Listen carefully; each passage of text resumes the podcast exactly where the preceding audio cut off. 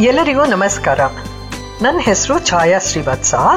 ನಾನು ಸೋಚ್ ಕಾಸ್ಟ್ ಮಾಡ್ತಿದ್ದೀನಿ ಕನ್ನಡದಲ್ಲಿ ಕನ್ನಡ ಗಾದೆಗಳ ಬಗ್ಗೆ. ಗಾದೆಗಳು. ಗಾದೆಗಳಂದ್ರೇನು? ಯಾವಾಗಲೋ ಯಾರಿಗೋ ಏನೋ ಆಗಿತ್ತೋ ನೋಡಿತ್ತೋ, ಅದು ಇಬ್ಬರು ಮೂರು ಜನಕ್ಕೂ ಆದ ಮತ್ತೆ ಅದೊಂದು ಗಾದೆಯಾಗಿ ಮಾರ್ಪಡಿಸುತ್ತದೆ. ಹಾಗೆ ನಮ್ಮ ಕನ್ನಡದಲ್ಲಿ ಬೇಕಾದಷ್ಟು ಗಾದೆಗಳಿರುತ್ತವೆ. ನಾನಿವತ್ತು ಒಂದರಿಂದ ಶುರು ಮಾಡ್ತೀನಿ. ನಮಸ್ಕಾರ. ನಿನ್ನೆ ಒಂದು ಗಾದೆ ಹೇಳ್ದೆ, ಇವತ್ತು ಇನ್ನೊಂದು ಗಾದೆ ಹೇಳ್ತೀನಿ. ಈ ಗಾದೆ ಏನು ಅಂದ್ರೆ, ಊಟ ಬಲ್ಲವನಿಗೆ ರೋಗವಿಲ್ಲ, ಮಾತು ಬಲ್ಲವನಿಗೆ ಜಗಳವಿಲ್ಲ. ಎಷ್ಟು ಚೆನ್ನಾಗಿ ಹೇಳಿದಾರೆ ನೋಡಿ. ಊಟ ಬಲ್ಲವನಿಗೆ ಅಂದ್ರೆ ಏನರ್ಥ? ಹಾಗಂದ್ರೆ ನಾವು ಏನು ತಿನ್ಬೇಕು, ಏನು ತಿನ್ಕೂಡ್ದು ಯಾವಾಗ ತಿನ್ಬೇಕು, ಯಾವಾಗ ತಿನ್ಕೂಡ್ದು ಎಷ್ಟು ತಿನ್ಬೇಕು, ಎಷ್ಟು ತಿನ್ಕೂಡ್ದು ಅಂತ ನಮ್ಗೆಲ್ಲ ನಾವು ಗೊತ್ತಿದ್ರೆ ಆಗ ನಮ್ಮ ಆರೋಗ್ಯ ಚೆನ್ನಾಗಿರುತ್ತೆ. ಒಪ್ಕೊಳ್ತೀರಾ?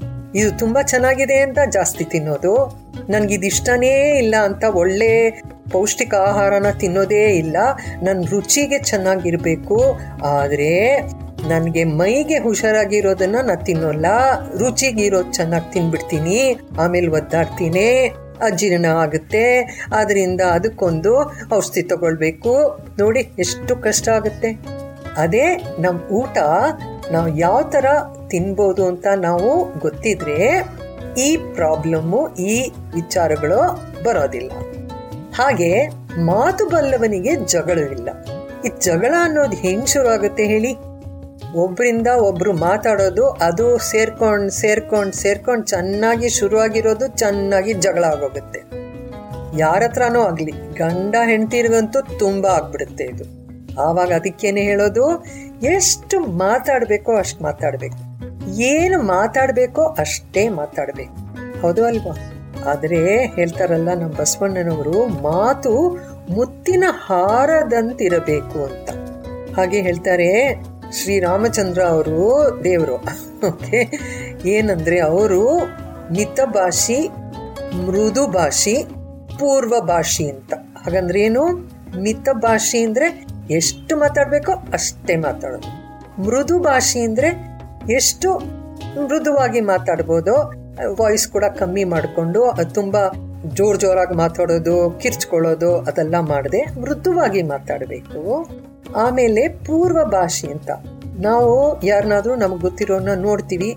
ನಮಗೆ ಅವರೇ ನಮಗೆ ಹಲೋ ಹೇಳಿ, ನಾನ್ ಯಾಕೆ ಮುಂಚೆ ಹೋಗಿ ಹೇಳಬೇಕು ಅಂತ ಒಂದು ಜಂಬ ಇರುತ್ತೆ. ಅದ್ರ ಬದಲು ನಾವೇ ಹೋಗಿ, ಏನ್ರಿ, ಜ್ಞಾಪಕ ಇದೆಯಾ?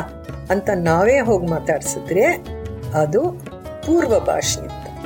ಸೊ, ಹಾಗೆ ನಾವು ಮಾತು ಎಷ್ಟು, ಏನು, ಎಲ್ಲಿ ಅಂತ ನಾವು ತಿಳ್ಕೊಂಡ್ರೆ ಅದು ಮಾತು ಬಲ್ಲವನಿಗೆ ಜಗಳ ಇರೋಲ್ಲ. ಆದ್ರೂ ಒಂದು ನಿಮಿಷ ಜಗಳ ಶುರು ಆಗೋ ಒಂದು ಪ್ರಮೇಯ ಬಂದ್ರೆ ಸುಮ್ಮನೆ ಇದ್ದು ಬಿಡಬೇಕು ಅದಕ್ಕೆ ನಾವು ಸ್ವಾಹ ಸ್ವಾಹ ಅಂತ ನಾವು ಸೇರಿಸ್ಕೊಂಡು ಹೋದ್ರೆ ಆ ಜಗಳ ಒಂದು ದೊಡ್ಡದೇ ಆಗೋಗುತ್ತೆ. ಹೇಗಿದೆ ನಮ್ಗಾದೆ ಊಟ ಬಲ್ಲವನಿಗೆ ರೋಗ ಇರೋಲ್ಲ, ಹಾಗೆ ಮಾತು ಬಲ್ಲವನಿಗೆ ಜಗಳ ಇರೋಲ್ಲ. ಇದನ್ನ ನೀವು ಅವಲಂಬಿಸಿ ನಿಮ್ಮ ದಿನಚರಿಯಲ್ಲಿ. ಸರಿಯಾ? ನಾವು ಮತ್ತೆ ಇನ್ನೊಂದು ಗಾದೆನ ನಿಮಗೆ ತಿಳಿಸ್ತೀನಿ. ಅದುವರೆಗೂ ನಮಸ್ಕಾರ.